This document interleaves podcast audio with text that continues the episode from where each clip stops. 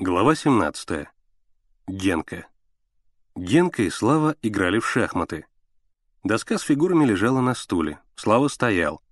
Генка сидел на краю широкой кровати, покрытой стеганым одеялом, с высокой пирамидой подушек, доходившей своей верхушкой до маленькой иконки, висевшей под самым потолком.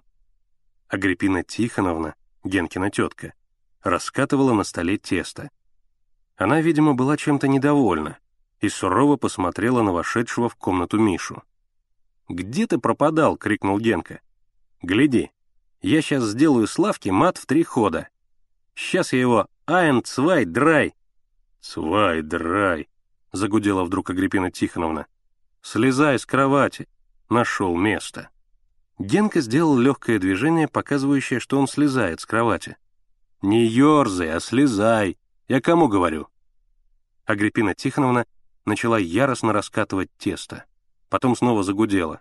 «Стыд и срам! Взрослый парень, а туда же! Капусту изрезал! Весь вилок испортил! Отвечай! Зачем изрезал?» «Отвечаю! Кочерышку доставал! Она вам все равно ни к чему!» «Так не мог ты, дурная твоя голова, осторожно резать! Вилок-то я на голубцы приготовила, а ты весь лист испортил!» «Голубцы, тетя!» — лениво ответил Генка, обдумывая ход. «Голубцы, тетя, это мещанский предрассудок. Мы не какие-нибудь непманы, чтобы голубцы есть.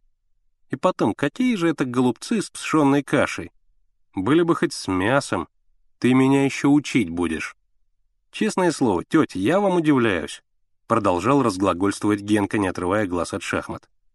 «Вы, можно сказать, такой видный человек, а волнуетесь из-за какой-то несчастной кочерышки, здоровье свое расстраиваете».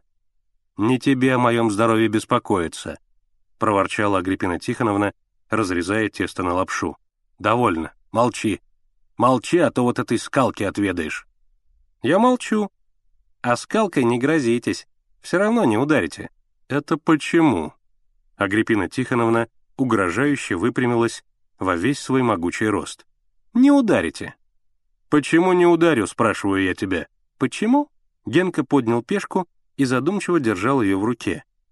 «Потому что вы меня любите, тетенька. Любите и уважаете».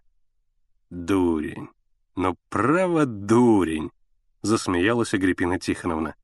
«Ну почему ты такой дурень?» «Мат», — объявил вдруг Слава. «Где, где мат?» — заволновался Генка. «Правда». «Вот видите, тетя», — добавил он плачущим голосом, «из-за ваших голубцов верную партию проиграл». «Невелика беда», — сказала Агриппина Тихоновна и вышла в кухню. «Что ты, Генка, все время с теткой ссоришься?» — сказал Слава. «Как тебе не стыдно?» «Я? Ссорюсь? Что ты? Это разве ссора? У нее такая манера разговаривать, и все». Генка снова начал расставлять фигуры на доске. «Давай сыграем, Миш». «Нет», — сказал Миша.